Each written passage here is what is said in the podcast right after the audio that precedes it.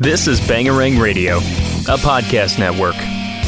For more shows, visit bangarangradio.com. I'm going out, I gotta go. I'll bangarang on the radio. So turn it up, I'm telling you. I think I'm ready for something new. Hey, hello, it's nice to meet ya. Hey, come in and have a slice of pizza. Hey, hello, it's nice to meet ya. Hey, come in and have a slice of pizza. You're listening to Pop Punkin' Pizza on Bangarang Radio.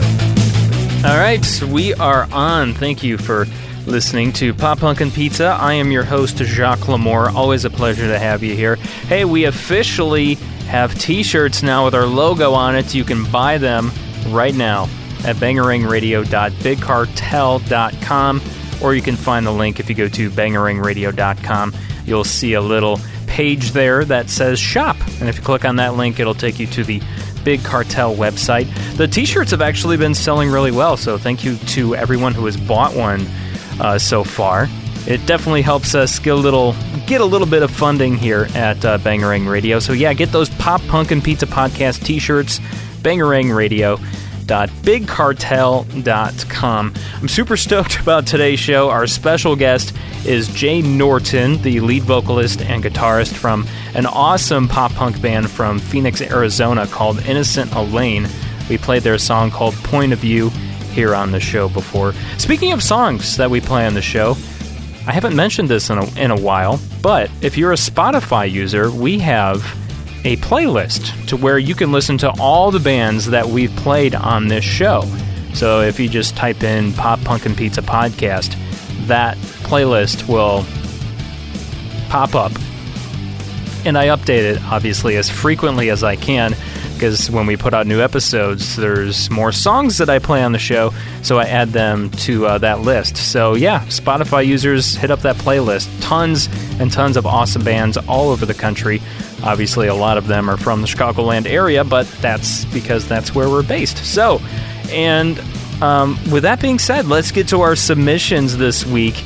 I'm super happy about all the music that's being sent to me, getting sent some awesome stuff. So keep them coming in, all right? If you want your music played on the show, hit me up, bangarangradio at gmail.com.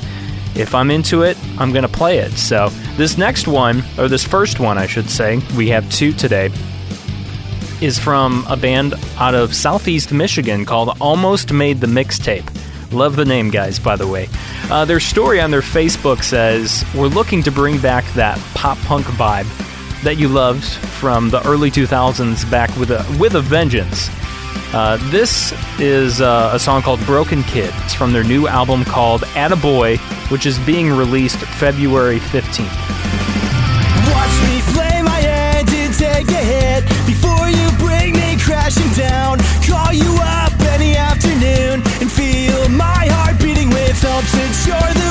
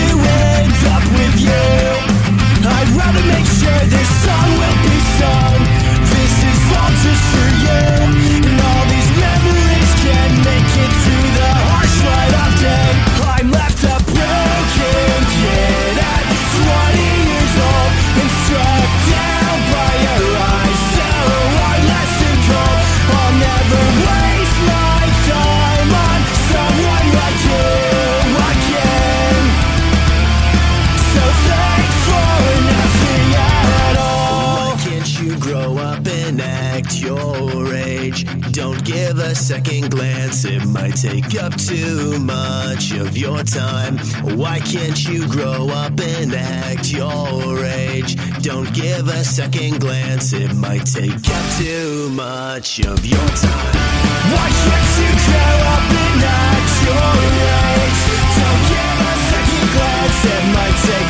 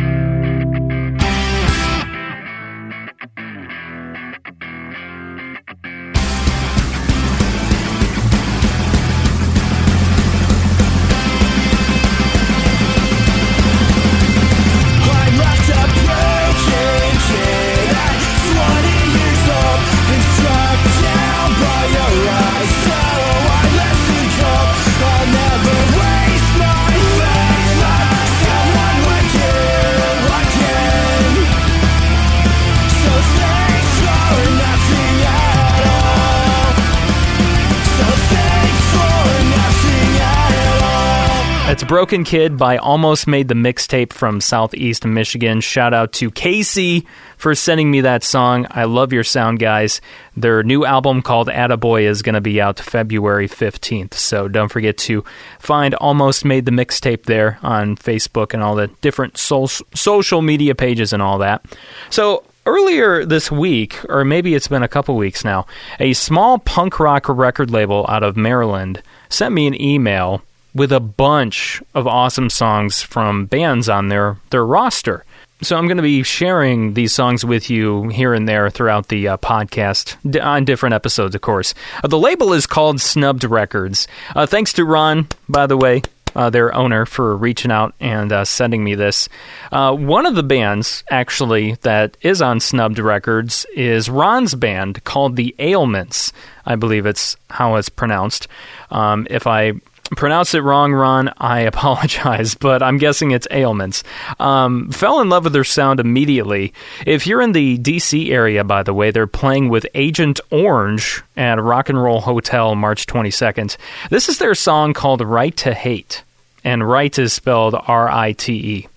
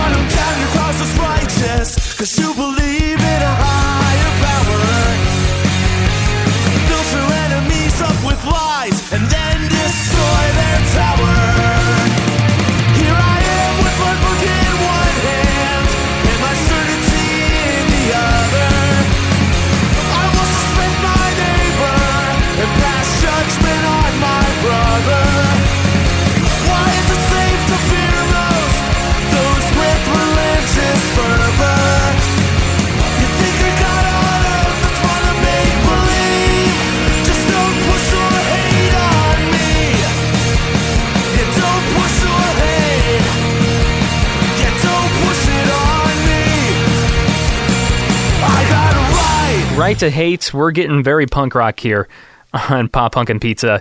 Uh, Rite to Hate by The Ailments, I believe is how their name is pronounced. They are on a really cool indie punk label called Snubbed Records out of Maryland. Sent me a bunch of awesome punk rock tunes this week, so we're going to get a little more punk rock here and there on Pop Punk and Pizza, which I love because I do enjoy a good punk rock tune. So check out all their bands. You can buy music and all that fun stuff if you go to snubbedrecords.com. Cool backstory on this song, by the way.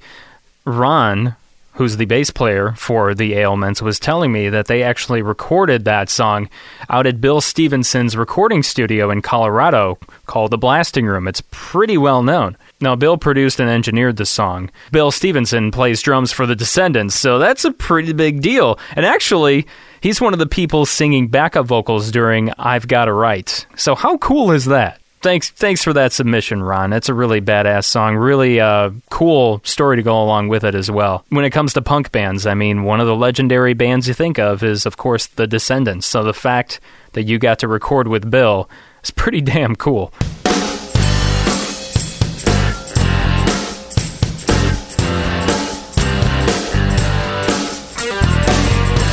Jay Norton is our special guest today, lead vocalist and guitarist of Innocent Elaine, pop punk out of Phoenix, Arizona.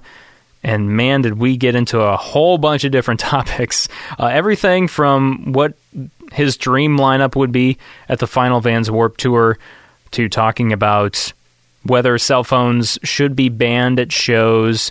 Oh, and how could I forget? We talked about Star Wars The Last Jedi. He's a huge Star Wars fan and he actually wrote a song about it. And since I knew he wrote that song, I was curious as to curious as to if he liked The Last Jedi or not. But anyway, we get into all that stuff and more in this interview, so please enjoy it.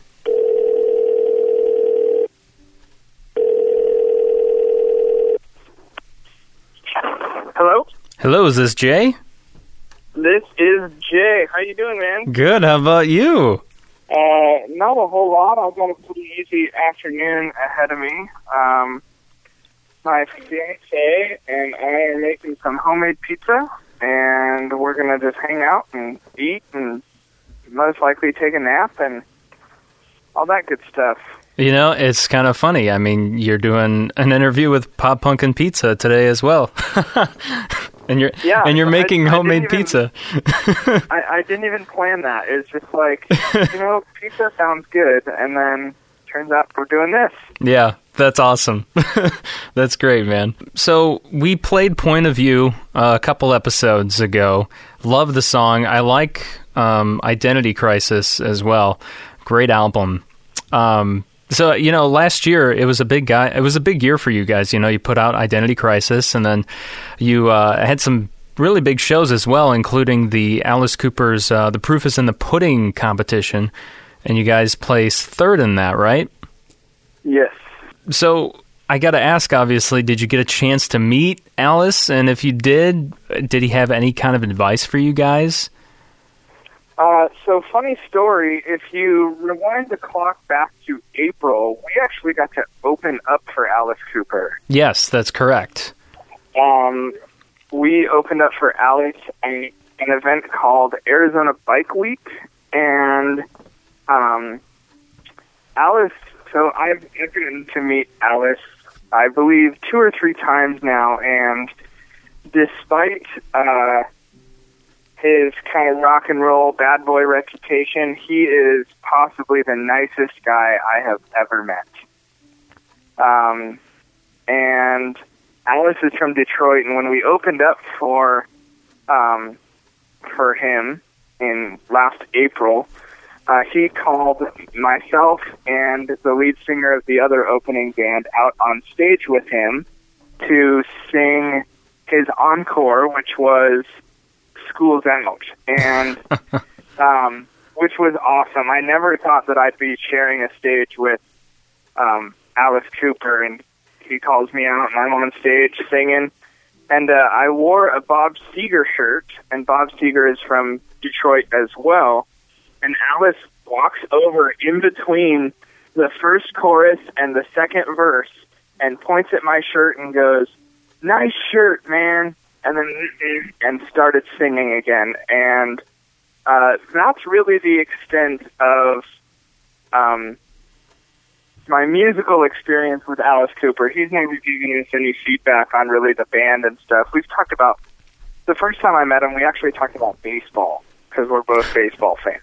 Okay, I never, I honestly never would have pegged him for a baseball guy. Yeah, Alice. Uh, usually, it it has since closed its doors, but he actually used to own a little sports bar uh, right down near Chase Field where the Diamondbacks play. Okay.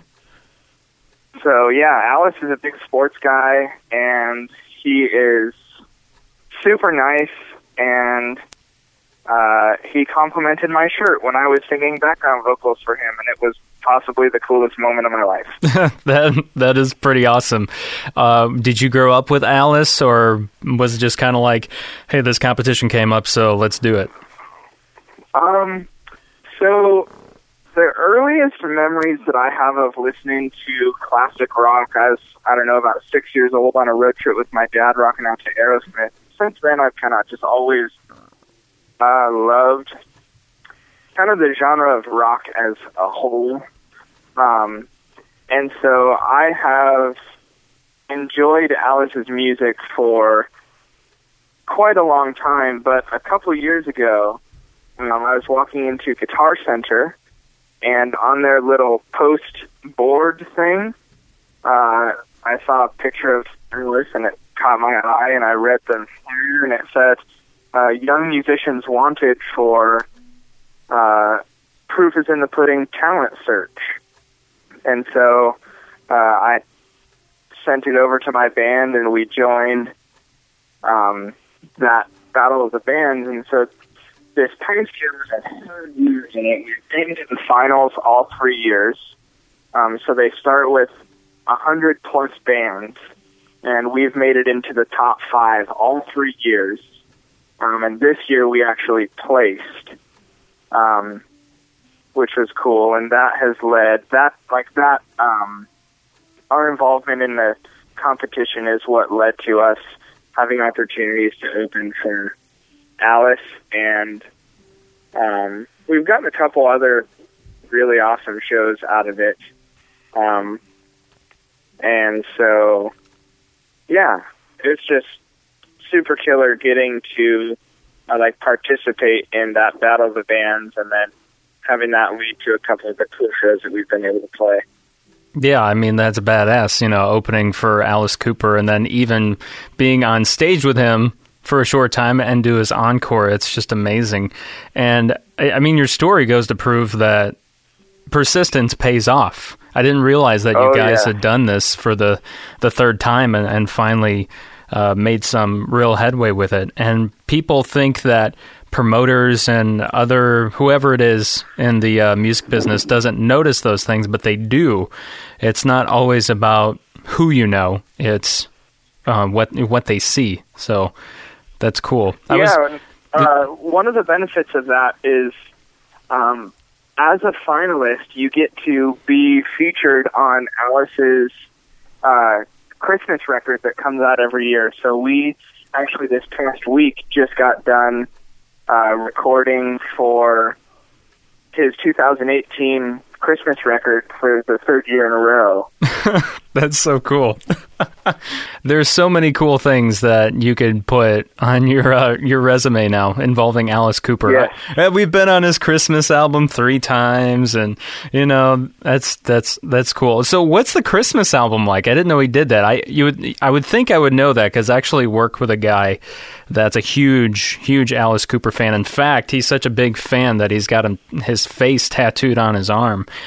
Um, but uh, I've never That heard. is awesome. Yeah, no, he's a huge fan, and he finally got to meet him at some con- some like comic or horror convention a couple of years back out here in the Chicagoland area, and he was all giddy and shaken and with uh, with nervousness, and I was happy that he finally got to meet him. But um, I didn't know he had a Christmas album. What what does the uh, Christmas album consist of? Is it like originals or just as, like renditions of classics or?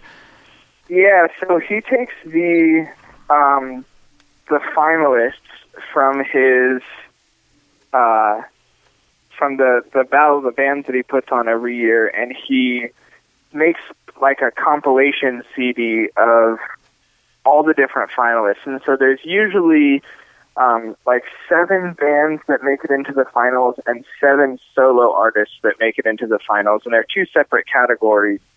Um, and so it's just kind of like a, uh, it's not like a, an album that Alice is singing on himself, but it's a it's an album um, that consists of holiday tunes that is put out under the Alice Cooper name. Ah, I see. Okay, so he's not actually on the record, the Christmas. Right. Gotcha. Okay. I guess I misunderstood that.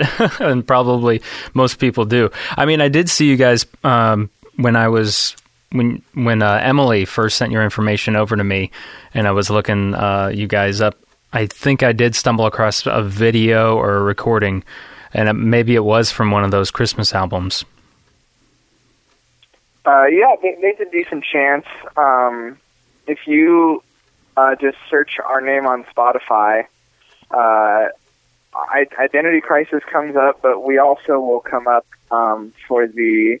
At this point, there's only two uh, Alice Cooper Christmas records that we're on because the third one won't get released until later this year. Um, but I'm sure she probably sent over if it was not off of Identity Crisis, it was most likely off of one of those two Alice Cooper Christmas records. Gotcha. Yeah, I, I remember hearing. I don't remember which song it was, but I remember it sounded really kick-ass. I do remember that. So, because um, you guys come from the the vein of of pop punk that I love so much and that I grew up on. You know, the the more of the the older style. Um, you know, Green Day influenced and things like that.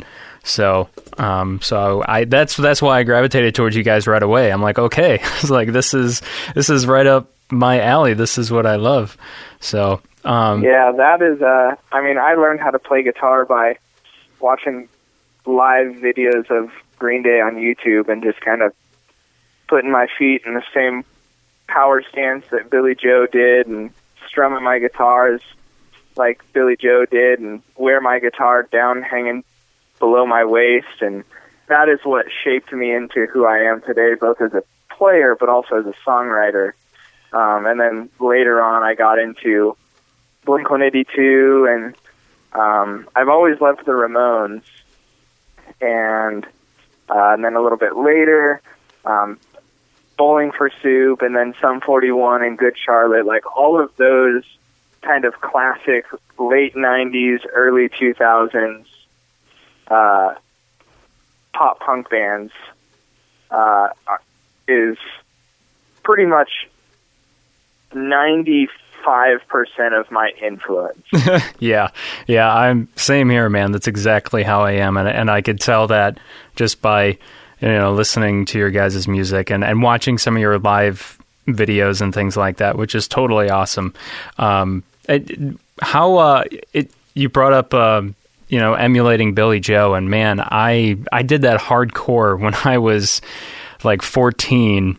I that was when I was 14 is when American Idiot came out, and I was already a huge fan before that. But when um, AI came out, I just dove deep in, and I started, um, you know, finding the the um, the black shirt and the red tie and in fact I did it so much that the band I was in at the time I I think I remember wearing that like outfit at some of the sh- you know at some of the shows and started wearing eyeliner and things like that and learning that album American Idiot front to back and playing it every day after school and I it got pretty obs- obsessive at one point.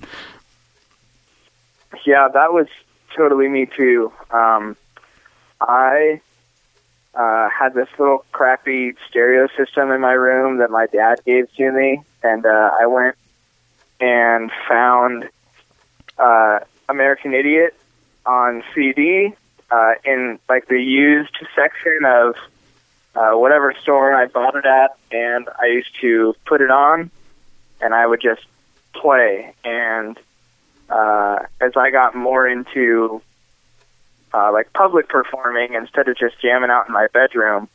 um, yeah, I did the the tight black pants and the black shirt and the red tie and eyeliner. I did all that stuff as well. That was um, that was totally like who I was. And uh, since then, that was I don't know, that was four or five years ago or something like that.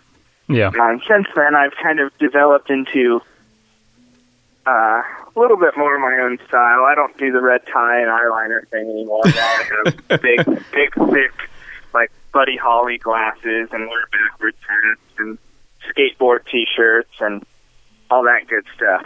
Yeah, yeah. I got I I wear glasses half the time, and yeah, I've got the big, thick rim glasses too. So yeah, I've I've tried to I've I've done the same thing. You know, I've um I still have the influence, but yeah, you you you find your own you find yourself eventually, um, and figure out how you wanna how you want to do your thing. So, um, so back to uh, innocent Elaine, not to to get off topic, which it's. I mean, we could. I'm sure you and I, we could talk about Green Day all day long. Um, Yeah, we. I could ramble forever about how great Green Day is and how much I love them and yeah, all that good stuff. yeah. I, I I think people probably that listen to this show on a regular basis, they they might fast forward through the parts where I start start talking about Green Day because I do it all the time just because they're such a big influence, and you know I play in a Green Day tribute band as well, so that just kind of you know that adds adds to it.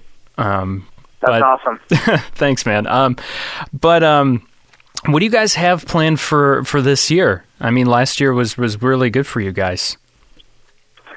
Yeah, so uh, this year, uh, so since so the band started in 2014, like October of 2014, and at the beginning of every year, at our first meeting of the year, before we even pick up our instruments and play one note, uh, we put everything down and we just discuss goals and uh, like we review our the goals that we set the past year and kind of see how we did. And uh, so the past couple of years, we have met our goals, and it has been um, it's been awesome. Like the band has, I mean, we're definitely not like a big, huge, successful, famous band, but um, we put out records, and we've opened for some big names. Like like the band is is doing quite well. And so for 2018, we weren't exactly sure where we wanted to go as far as goal setting goes. Um, but we ended up settling on uh, we want to start writing some more. And so one of our goals is to have a full length album worth of songs plus some written by the end of the year. And uh, we'd like to increase our social media presence because uh, we just are looking for some more eyes on Innocent Elaine to hopefully translate into getting some more people to our shows and maybe uh, if we can get some social media following outside of the Phoenix area, we can kind of use those outlets to get ourselves to California or to Nevada or really anywhere that we can get to that'll have us. And so um, those were the two main goals were uh, um, yeah, just write songs and increase social media presence and then of course just keep playing as much as we can. Three of us are still in college. Um, Brandon, the drummer, graduated uh, not this past December, but like a year and one month ago. Um, and then Colton, the bass player, and myself are both seniors in college. And Shay, who is our newest member, um, is just a little baby sophomore. And so, um, as much as three college students and a guy who works 40 hours a week can play, um, we're that that's our goal. Just get out and just have fun. Yeah, that's that's what it should be. That's definitely where where it all starts, obviously. And and I know I've gotten caught up in that in the past, where I didn't really see that. I just kind of saw the the other end, the the business end, and completely forgot. Oh, wait a minute. I'm supposed to have fun, you know. Like that's what this is all about, right? That's why I do this. Um, Yeah, it it was very expressly um, stated when we started the band a couple years ago, and um, again, like as we as we come to the beginning of each new year, or um, we added a member this past year, and it's it's stated right up front very clearly, like if you're in this to make money, you're doing it wrong.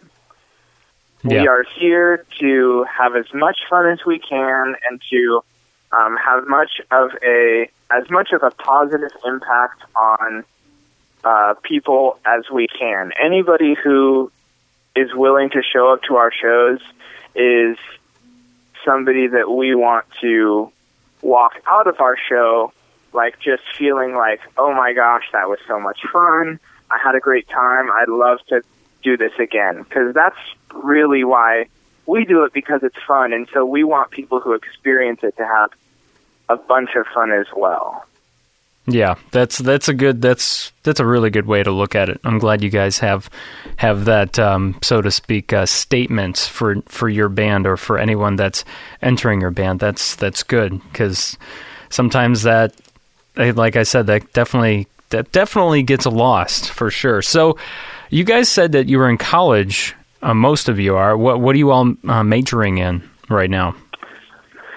So Brandon, the drummer, um, who graduated just a bit over a year ago, graduated with a degree in counseling with emphasis in drug and alcohol abuse, which could be no more fitting than kind of what what we do Mm-hmm.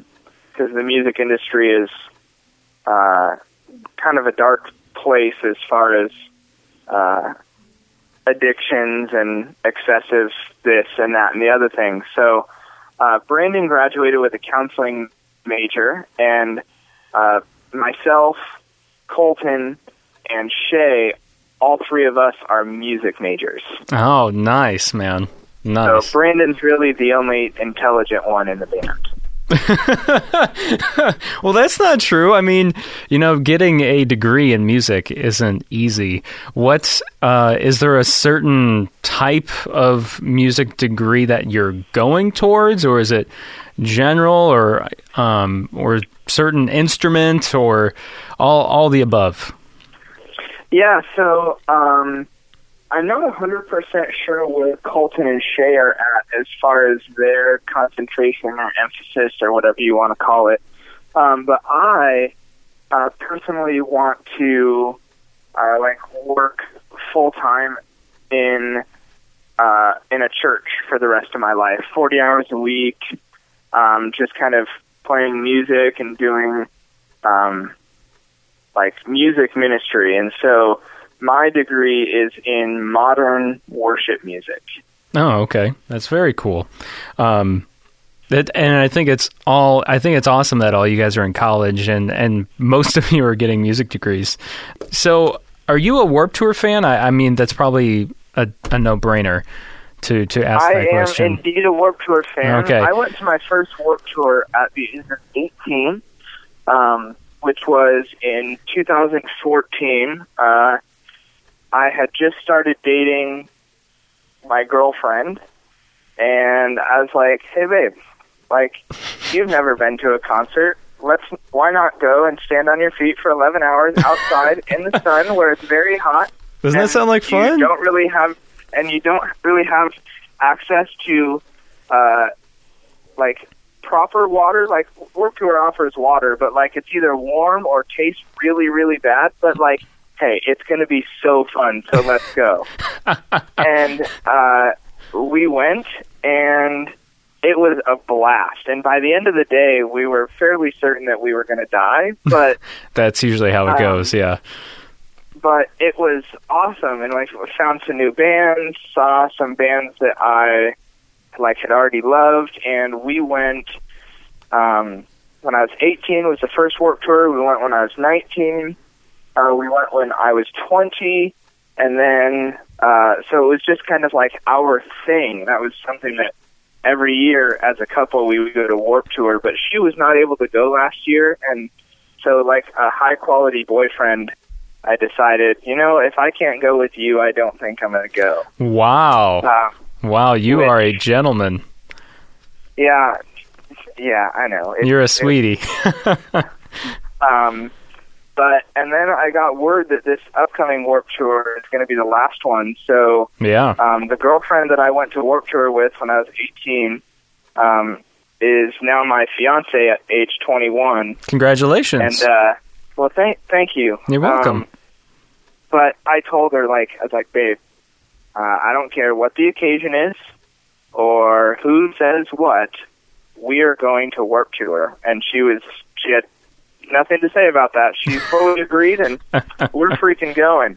Hell yeah. I mean, it's going to be the last cross country one, and who knows what the future holds exactly. So you got to catch it. I'm sure Kevin Lyman will cook something up.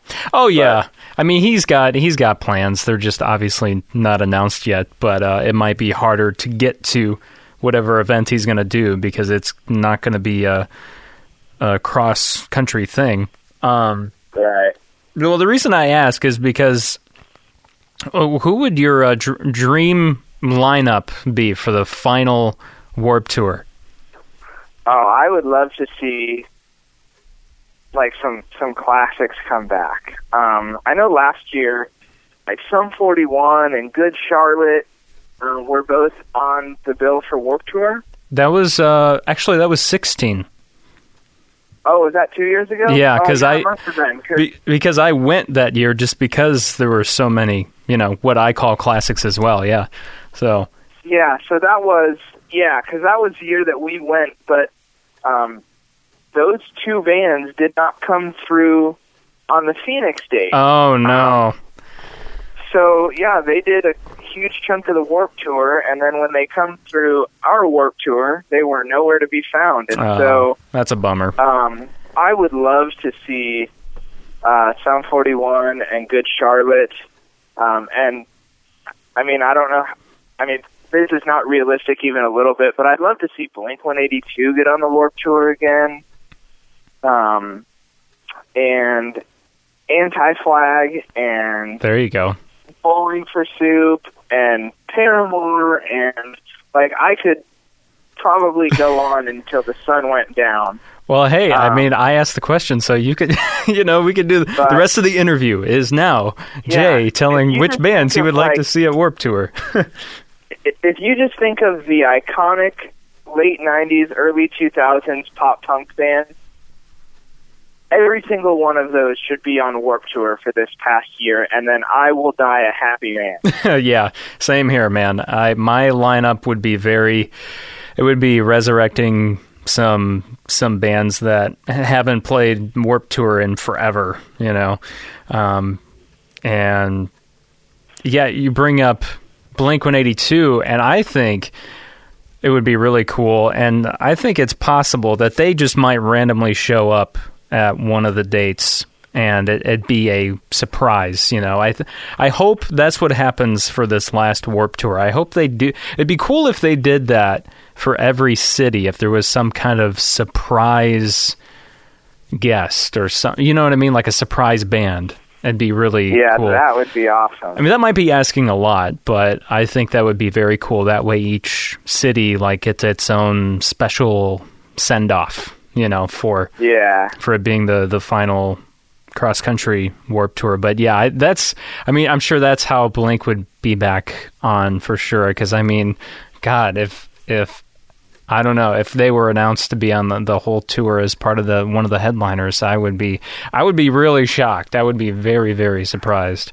Um, I would probably buy tickets to more than one date. I yeah, I think everyone would, and some people would probably have to in order to actually go, because you know their hometown date would probably sell out. So they're like, well, let's try to go to this one and Yeah, the next closest one or whatever. But um, I, one band that I would love to see come back would be Sugarcult for sure. I know that would be on my lineup. Do you remember Sugarcult? I'm sure you do. I do. Um, Um, yeah, I mean the the list is almost endless. yeah, yeah, it really is. Um, it's just like so insane to look back over like the history of Warped Tour and like, oh my gosh, they played Warped Tour back in the day because right. um, I mean, I, I went to my first Warped Tour at 18, which was in 2014, and Warped Tour had been a thing for like 20 years by that time, or something like that. And so, like, I missed out on so much. But like, um, yeah, there's just such an a ginormous list of just like, oh my gosh, I want them to come back. Like it'd be awesome to see Yellowcard make a re- like make like make a comeback. Because I saw Yellow years Card later. in 2016 um, at Warped Tour, um, and I remember standing there, and they announced like, "Hey, this is our last Warped Tour, and we're going to do one more." Like solo Yellowcard tour and then we're calling it quits and I was Yeah. like are you kidding me? This is that's nonsense. Don't do that. Yeah. Um, or like New Found Glory. I saw New Found Glory at uh, 2016 Warped Tour as well, and like they were just awesome. And so if I, it'd be great if they came back. Or here's a crazy one: My Chemical Romance. yeah, I knew that. Yeah, That that was going to be one I was going to bring up. oh man. Well, there is the rumor that they're going to be doing some touring because of, I'm sure you probably saw it. It was all over the internet with uh, the like the tour section of their website says something along the lines of um, announcements coming soon or something along those lines. And so people are wondering if it is in fact Warped Tour. There was that petition that someone started about getting them on the the whole final Warped Tour. yeah, that would be awesome. It would be. That would be a, a little insane. Um, regardless if they play Warped Tour or not, if they are actually getting back together to tour, that would be pretty incredible. So, you know, I'm sure you've you heard about this too. Jack White recently announced that he's not allowing cell phones at his shows for this upcoming tour he's doing. And it, bands and artists have actually been doing this before. I remember reading like Beyonce doing it and Bruno Mars. What what do you as a performer? What are your thoughts on the whole banning the cell phone things at, at shows? I mean, does it bother you when people have their cell phones out? Um, as a performer, uh, standing on the other side of the stage uh, with a guitar on my shoulder and a microphone in front of me, um, I don't necessarily have a problem with people on their cell phones as long as, um, like, it's not overdone. So, so now speaking from the other side of the stage, as someone who also attends quite a few concerts, um, what I usually do, the, the formula that works pretty good for me is I'll keep my phone in my pocket for when the band comes out, because that's usually a huge moment. The band comes out, they do their opening song, which is usually just a banger that everybody knows every word to, and it's awesome. And then maybe two or three songs deep, I'll take out my phone and I'll take maybe a few pictures of each member doing their thing, and then when that's over, when I'm done snapping those pictures, my phone's back in my pocket and I'm back engaged with the band. Um, because as a performer, especially like in the pop punk genre, it's so so crucial for our style of music for the crowd to be involved. Um, because, I mean, I'm not going to speak for every pop punk band because that's not my place, but uh, musically, we aren't anything super crazy. We don't like sweep pick and and we don't intentionally change tempos and play in Nope. funky time signatures. We just get up there, play power chords loud, fast, and obnoxious, and tell fart jokes on stage. And I freaking love it, and it's the best. Um, but it makes it so difficult to kind of have that energy if you don't feed off of a crowd that's invested in the show. Right. And so to bust out your phone and snap a few pictures, or even if there's a song that you really like that you want to record, um, totally cool with that. But when somebody's like standing there in the front row, uh, texting their best friend for 29 out of the 30 minutes of your show, it's just like, like, why, why are you here? Yeah. Um, and we're we're glad that those people show up because, uh, like I stated earlier, we just want to have as much fun as possible with whoever wants to have as much fun as possible and show up. But it's almost like not even having anybody there if they're just hanging out on their phone. So, do I agree with banning phones? No. Do I wish that people were a little bit more invested in the performance going on in front of them than some people are? By all means, 100% yes. Yeah. Yeah, people, and it's it, you know it's not just at shows because I I catch myself doing this everywhere when I shouldn't have my phone out. You know, um, I should be paying attention to whatever it is that's going on, and we get we have this technology addiction. We're addicted. You know, you get so addicted to to social media and things like that that no matter where you're at, if you're just hanging out with friends or if you're at an actual show, you just have this this little thing in your brain that's like, "Hey, pull out your phone. look look at Facebook, look at Twitter, text your friend or whatever it is."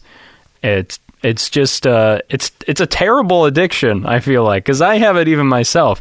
But I kind of back you know with the whole cell phone thing at at shows, not having them, not allowing them at shows. I honestly I, I see both sides, but I think it's I don't think it's a bad idea. You know, they bring out these Yondr boxes or whatever the hell they call them. I don't know how it's the name is pronounced, but they put them in the box and it locks the box until the end of the show. I guess in an emergency, the the person can open the box to get the phone back out, but I guess they can only do so in like the lobby of the venue or something like that. Right. Yeah, I think that that's a bit extreme, but I, I, I mean, I guess a lot like you, I do see both sides of the argument because I, I go to concerts. I'm a, I love concerts so much. I've been to most people, or I've been more, I've been to more concerts and seen seen more bands than most people my age. And then also, as someone who straps on a guitar and gets behind a microphone, uh, as often as I possibly can. Like I see both sides, so I don't. I guess I don't really have like a strict View. like answer for you. It's Yeah. just kind of like like hey people, like if you're here, like be here. Snap Mhm. a couple pictures if you want to show your mom when you get home, Yeah. but put your phone away. Do Right. some headbang and jump around. Come up Mhm. on stage and stage dive off. I don't care what you do. As long as you don't punch me in the face, we're going to be good. right, right. Exactly, man. Exactly. Um, one thing I I like to do on the show that I try to do almost every show is share um, with people like what um, like one of the songs or one of the bands that we've been listening to a lot this past week and play it play it on the show. So usually the guest picks a song that they've been jamming out to, and then like I'll pick a song that I've been jamming out to. So what's a song that you can think of that you've been jamming Um, out to this last week? the last week or so, um, so I love pop punk and I love classic rock, but I also love metal, like in all different types of metal. And I'm not one who's like, oh, dude, that's not metal, that's grungecore. Like, I'm not that guy. but like, like, like I have been digging Pantera so much Yeah. like to the point where like I'll be in the car and uh there's this one like metal radio station out here in the Phoenix area and every once in a while a Pantera song will come on and to be honest, I recklessly headbang behind the wheel because I just simply can't control myself and man, I just I love Pantera so much. There's something there's just something about um the, the the groove that they create.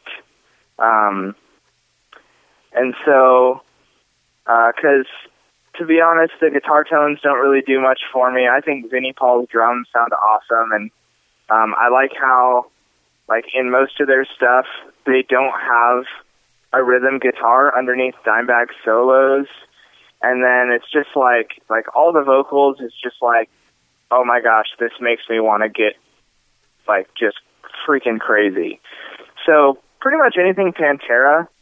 Um, I would say if I had to choose one, probably Walk by Pantera just gets me going. I don't think I don't think I've ever heard Walk actually. Oh man, you got to check it out cuz that like I will when that comes on as long as uh I'm in a safe environment to do so, I will pull out my phone and take videos of me Doing the Uh, headbanging. like just recklessly headbanging, and I will just send them out to anybody who I think might get a good laugh. Um, because it just I'm sure I would get a good laugh. Oh, I- sure. I, I, love I'm sure it. I would laugh pretty pretty hard at that one. Oh yeah. Maybe next next time, if I remember, I'll take a video. I'll shoot you over a nice little video text message. I mean, you've got my number now. So hell yeah, man.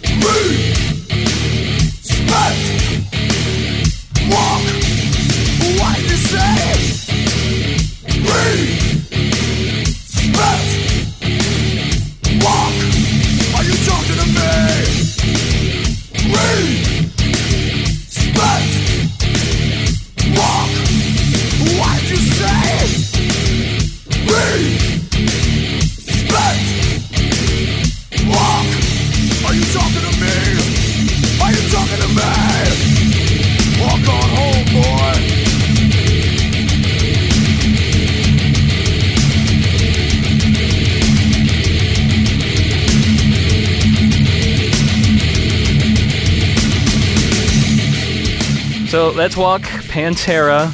That is, uh, hey, I never suspected that you were going to pick that song. I think that's badass. Yeah, I, I wouldn't say that's that's typical for a, a pop punker to. Yeah, this is really what I've been jamming out. to. yeah, no, But uh, yeah, like pop punk is cool and all, but this is actually really what this is what I really listen to. You know, um, my, I'm going to be the the stereotypical pop punk kid, um, and pick Neck Deep because I Neck Deep is one of the newer pop punk bands that I that I like a lot. Um, not that I don't like the others, but I like them um, more out of out of the others. And their new album that came out this this last fall was really good, uh, "Peace and the Panic," and I really like uh, "Happy Judgment Day." I don't know if you've heard this song. I am fairly certain that I have. I uh, quite often I'll throw some neck deep on Spotify and just hit shuffle, and I just jam out. I, I'm I am indeed a neck deep fan, and I would love to get a chance to see them live. Yeah, they're uh, going to be in Chicago, I know, at Concord Music Hall Monday, February 12th.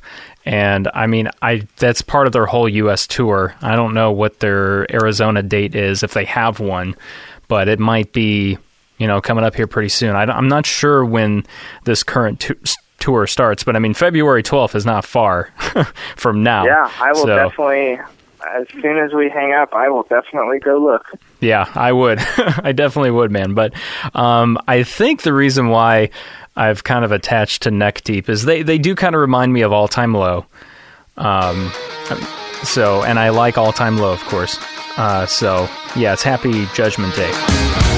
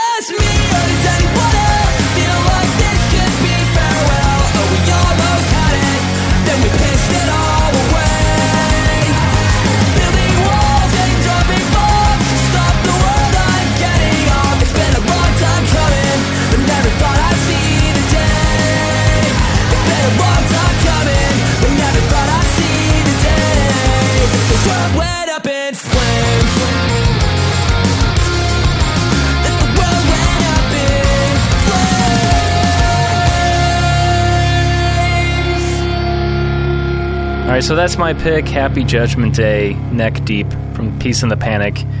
Just came out uh, this last fall. So if you've never actually listened to that before, you probably have if you're listening to this show. But I would uh, I would highly suggest checking that out. So, um, well, Jay, we got Jay here from Innocent Elaine, lead vocalist, guitarist.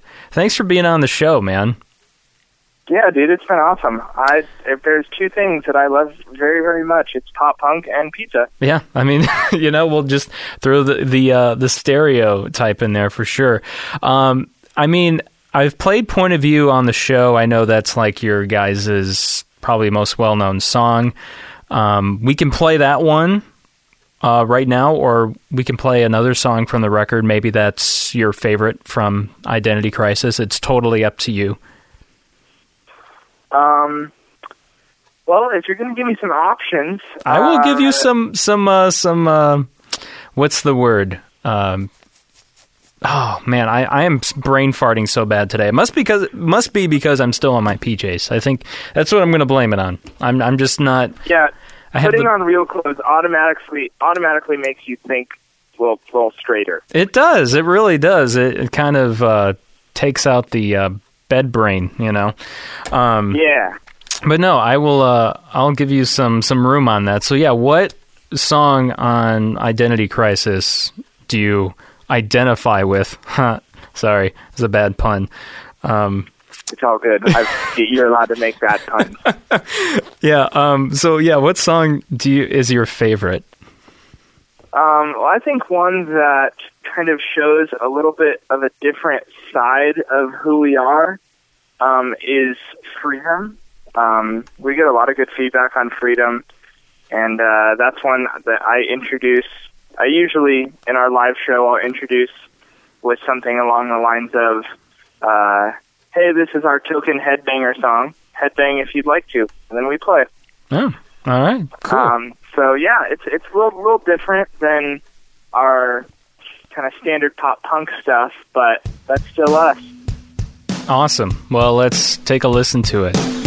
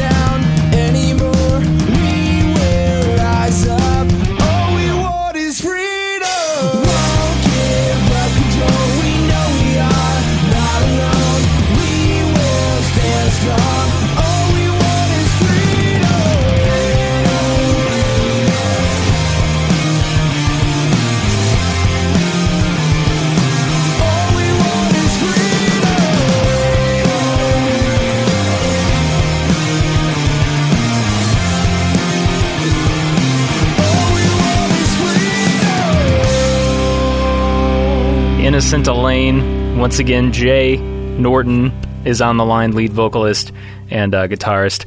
I I do like that song. I, I pretty much the the whole album I really got into, and I mean, how could I not like the final song, un, uh, untitled Star Wars song? I'm a, I'm a Star Wars fan, of course. So, Oh man, me too. did you like Last Jedi, or do you have a bone to pick with you know? Oh man, this is. Are you sure you want to get into this conversation? This this is a whole one. this is a whole nother podcast. Well, I guess in a nutshell, what what did you think of it? So, I would give it honestly like a six out of ten. Oh, okay. Because So you're in the middle. I kind of, yeah. So I kind of grade it almost like, um, like a teacher would grade a paper. Like, so it's not. It wasn't like a complete fail. Like, it doesn't deserve an S, but it definitely was not deserving of a good grade. And I thought it was a mostly good movie, but there's just a couple key things that just really, really bother me. And the biggest one is uh, is they threw some very unnecessary jokes in there that ruined special moments. Um, so I'm I'm a huge Star Wars fan. I'm about to get a little nerdy on you.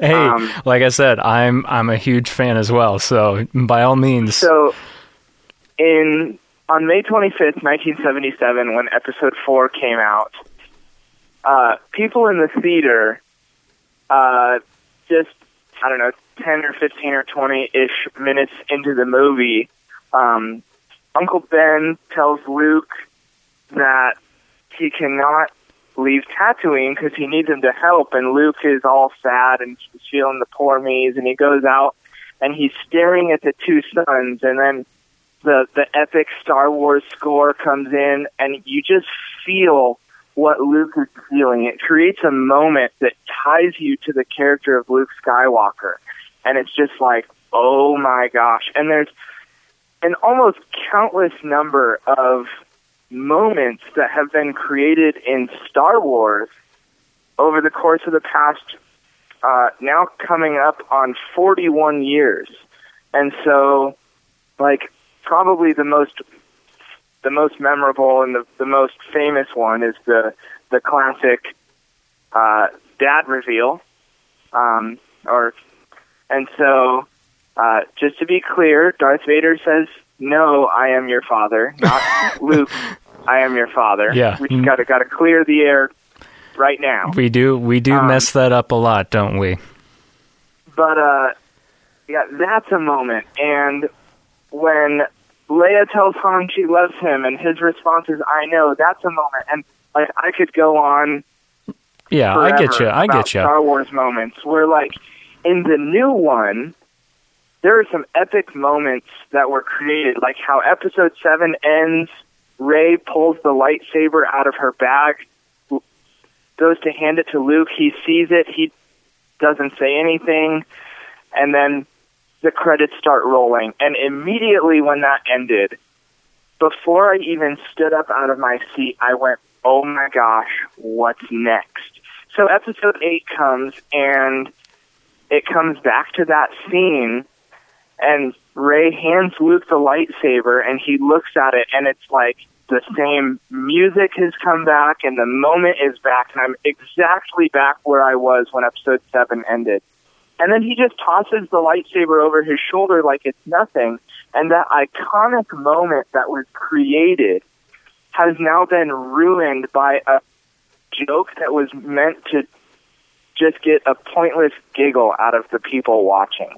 Hmm, yeah. And they did that. I can see- And they did that see what you're talking multiple times the movie. Yeah. Um, I think the one that bothered me the most was at the end when Luke shows up at the old rebel base on Crait, Yeah. and uh, he goes and he's going to go sacrifice himself for the sake of the Resistance. Right. And Kylo Ren obviously sees Luke, gets super upset, and uh, this is probably not a direct quote, but he says something like, I want every gun we have to fire on that man.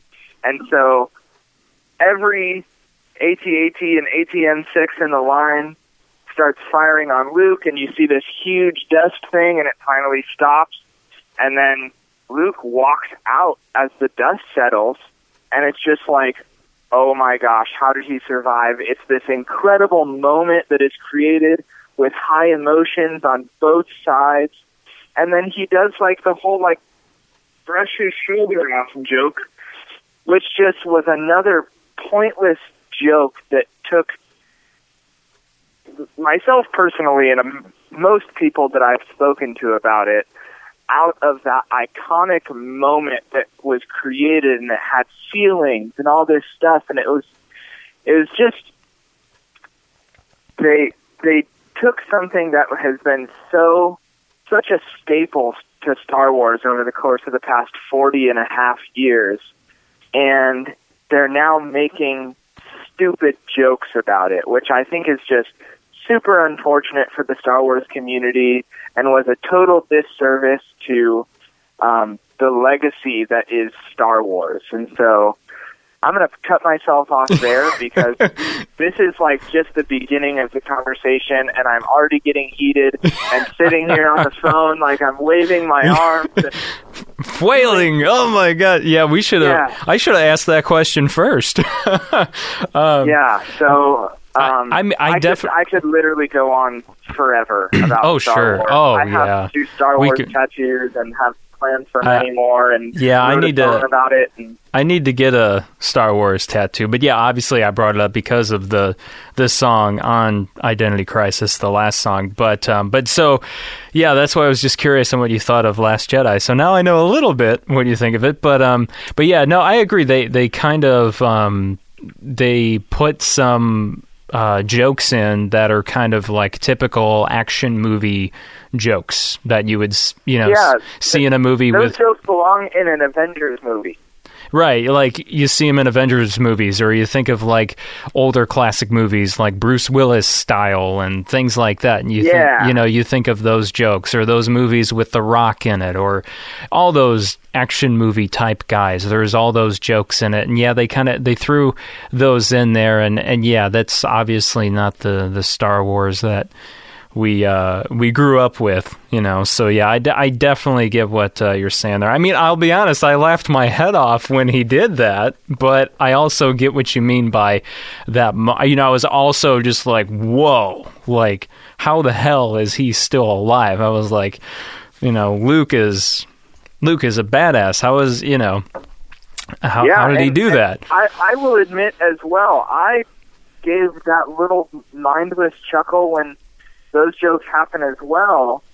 Um, so Star Wars got exactly what they wanted out of me, but I still don't like it. Yeah, But like with I all that you. said, I I think the Last Jedi did really excellent stuff as well. Um, I love that Rey's parents are nobody. You really think- huge, deep conversation that I could get into with anybody who's got about ten hours on their hands? I just um, I feel like that's still not settled though. You know what I mean? Like I Yeah, I, I don't think that they'll keep it that way. But No. if they do, I will be so pleased because I think they need to keep some things constant throughout the rest of the Star Wars saga. Some of the iconic things that started in 1977 and then 1980 and 83 and 8 and uh, 99 and all the way up through um, up to this point. They need to keep some things constant, but I think the whole everybody's related to someone else thing has kind of run its course. And so if Rey Yeah. ends up being somebody related to somebody that's not a Skywalker, I will not be upset. But if she is in any way related to Luke or Han, I'll just be like so over it because I feel like that's kind of run its course and they need to move on. So right, the right. fact that Rey's parents were nobodies is a great relief to me. Yeah, I, I think it'd be, it, I, I agree with you there. It, it would be, it'd be weird, or, or maybe it, it wouldn't fit right if she was actually linked with somebody. But the thing is, who the hell would you link her with? and how would you write that? You know what I mean? With and Oh. pull it off. I just I don't know how you would. I I so I agree well, with do you. you. want the long answer Well, answer no maybe, answer? maybe we should. Maybe you're right. Maybe we should, we shouldn't get into that. That would be a really, really long, really long thing. Because yeah, there's there's a lot of long. An- I think they're all long answers, honestly. Yeah, uh, I also really love some of the visuals that they created. Like when so after Luke does the whole stupid shoulder brush thing, and him and Kylo Ren are then facing each other like on the on the ground, um, and it's kind of that zoomed out shot of Luke on the right side of the screen facing Kylo Ren with his lightsaber ignited, and Kylo Ren on the left side of the screen facing Luke with his lightsaber ignited, and you see the background and the, the beautiful sky and the rest of the like you you see like the the background scenery. Like I think that is one of my favorite visuals across all what is now nine Star Wars movies. yeah, Um, I agree. It's one of the best moments. Um, yeah, it was it was Yeah. just beautiful to look at, and mhm, Yep. I I like what they did. Um, how they kind of developed Kylo Ren's story and how they showed um, like Luke's point of view of the story, and then Kylo Ren. But then Rey found out that Luke was like kind of making himself look better than he, how he actually handled it. And so you got to saw got to see that. You kind of got to see how Kylo Ren became Kylo Ren Yeah. and I loved Snoke's death, and then the double duel with Rey and Kylo Ren fighting uh, Snoke's Praetorian guards. Like that was just That was pretty so intense. visually amazing. Yeah, that was and good. It was intense, and I was just on the edge of my seat, and it was awesome. yeah. So I think The Last Jedi did quite a few things very, very, very well. But there are a couple things that just really knock it off the rails for me. Um, Yeah, the I humor, as we that. already talked about, and uh, there's a couple other other things that I don't dislike quite as much as the humor, but still like things that I think made a significant negative impact. Um, but we don't need to get into those. I've already rambled Yeah, enough we- about Star Wars. I was gonna say I, I should have asked that question a while ago. We could have talked this whole episode all about Star Wars. but uh, well, hey man, thanks for chatting uh, about Star Wars and about so many things. So it was really great to have you on the show, and uh, very grateful that you were able to take some time out of your day and and uh, spend it with, with me here. So thank you for that. Yeah, dude, this was awesome. I would, uh, I would so do this again. I'm not sure if you have repeat guests, but if Oh, you I do, yeah. A, if if you want to have a pop punk pizza and Star Wars podcast next time, dude, We you could- hit me up and I will freaking just blab forever. Oh yeah, we could totally do that. Definitely, that'd be that would be fun. That'd be a lot of fun. Um, so, innocent Elaine, all of your guys, what are your socials? Are they uh, all the same? Yeah, so um, Instagram and Twitter are both at Innocent Elaine, no caps or spaces. Um, our uh, our Facebook is exactly as it is spelled, Innocent uh, Elaine, E L A I N E, and then we also have a website, InnocentElaineMusic.com. Awesome. And then you Oh, got, and and then we have a we we have an email. of um, course. If anybody wants to contact us via email, innocent.elaine at gmail.com. Perfect. And then, um, if you are in the Mesa area, should probably plug that show you guys got coming up there, February twenty first, right? Uh, say that one more time. You guys have a show coming up in Mesa on February twenty first, right? Or did I read that wrong? Um, there's a good chance. I don't know exactly. I don't have our show schedule in front of me, and I am a very, very busy guy, and so I don't. I usually find out like, oh, hey, we have a show tomorrow, don't we? Oh, Oh yeah. well, I was, you know, Um, I was obviously doing uh, doing my research on you guys, and that's what I saw. That's your next show. So I just Oh, want. okay. I was just handed our schedule, so we actually have um, a couple things coming up. On February 10th, we're playing uh, the Street Eats Food Truck Festival, that sounds like fun. um, which is super awesome. We played that last year, and it's just like a bunch of food truck venues who go and park in a large lot, and there's music. And so I wanna um, go. I'm going to eat some very unhealthy, uh, very likely deep fried food truck food and play uh, punk rock set. Um, we also have some stuff, um, some other stuff coming up. We're playing on the February 17th. We got a show on February 21st. Um, and so, yeah, we are staying, like I said, as as busy as uh, we possibly can. sure. Um, and then all of those shows, we always post about our upcoming events on all of our social media. Um, and I think usually uh, we post a link on our website and all of that good stuff. Okay. Awesome. Yeah, I just And saw. also something that I forgot to mention yeah. What's up? you asked about social media. Yeah. Uh, we're also on Spotify and iTunes and Google Play and Amazon Prime and all of that, all of the major uh, streaming websites, and then uh, like on iTunes where you can actually purchase the record. Um, if you just search Innocent Elaine, we are the only Innocent Elaine on the face of the planet, so we're really easy to find. Um, and so you can check us out on all of those music platforms as well. Oh, you guys got lucky with that one. it's always I always find that tough. I'm looking for certain bands that I'm going to play on the show, and I'm typing in their name in iTunes. There's like a billion that come up, and I'm like, oh man, I got to find the right one now. so Yeah, awesome. in, in high school, I was a band. I was in a band called Double Negative, oh and god, there are about a hundred million double negatives on the face of the planet.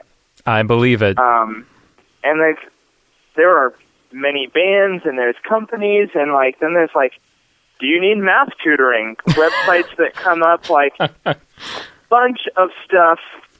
Um, and so, yeah, we did get lucky when we named the band. We are the only Innocent Elaine on the planet, and so we are really easy to find.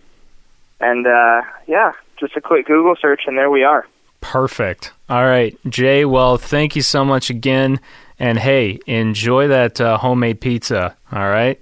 Oh, I'm looking forward to this homemade pizza. It is done. It is ready, and I am about to chow down because I am hungry. All right. Well, have some for me, man. Oh, I I will eat all of it for you if that's what you want. Yes, that is actually that doesn't sound too bad right now. That's exactly what I want. All right. Alrighty. Thanks, man. We'll talk to you soon. Yeah, of course. Thank you so much for having me on the show.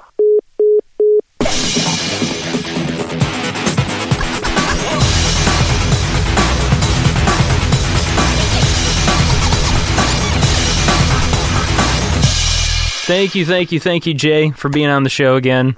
I hope uh, you enjoyed your homemade pizza. It sounds really good right now. I haven't had I haven't had homemade pizza in years. Need to uh, need to do that for uh, the next time I actually have people in the studio for uh, Pop Punk and Pizza podcast. We've been doing a lot of phone interviews lately, but anyway, make sure you check out Innocent Elaine. There, he did give the uh, socials there, so make sure you hit them up. And that's going to be it for today's show. I am Jacques Lamour, your host. Thank you so much for tuning in. It means the world to me. Um, don't forget to reach out to us on social media. Facebook is just Pop Punk and Pizza Podcast. Twitter, Pop Punk and Pizza Pod. Instagram, Pop Punk and Pizza Podcast. Bangerang Radio, both on Facebook and Twitter, is at Bangerang Radio. And don't forget, Pop Punk and Pizza Podcast t shirts are here. Get yours today. Go to bangerangradio.com uh, forward slash shop or just bangerangradio.bigcartel.com. We ship anywhere. I don't care if you live in Utah, which actually I just mailed one out there, or if you live in Beijing. I don't care where the hell you live. If you want one, you are going to get one. So make sure you get those uh, t shirts today. And if you want your music played on the show, or if you're interested in being a guest on the show, shoot me an email, bangerangradio at gmail.com. Get those submissions in. I don't always play everything that gets submitted to me. I play it if I'm into it, of course, uh, is what I mean to say. And I don't mean to say that in a bad way. It's just if I'm not into it, I'm not going to play it. Um, and I would love, I'd love to talk to you. So, or if you have any other questions, I hope that didn't come out, come out in the wrong way. But anyway, so bangerangradio at gmail.com. Send in those submissions. We'll get you on the show in uh, one shape or form of, of another. Uh, our podcast is also available, by the way, on iTunes, Stitcher, Google Play, TuneIn, and you can watch some of the episodes on YouTube. I haven't put any new ones up yet. It's been hard to get a video version up. But anyway, once again, thank you so much for tuning in to Pop Punk and Pizza Podcast. We'll be back next week. Have a good one. Hey, hello, it's nice to meet ya. Hey, come in and have a slice of pizza. Hey, hello, it's nice to meet ya. Hey, come in and have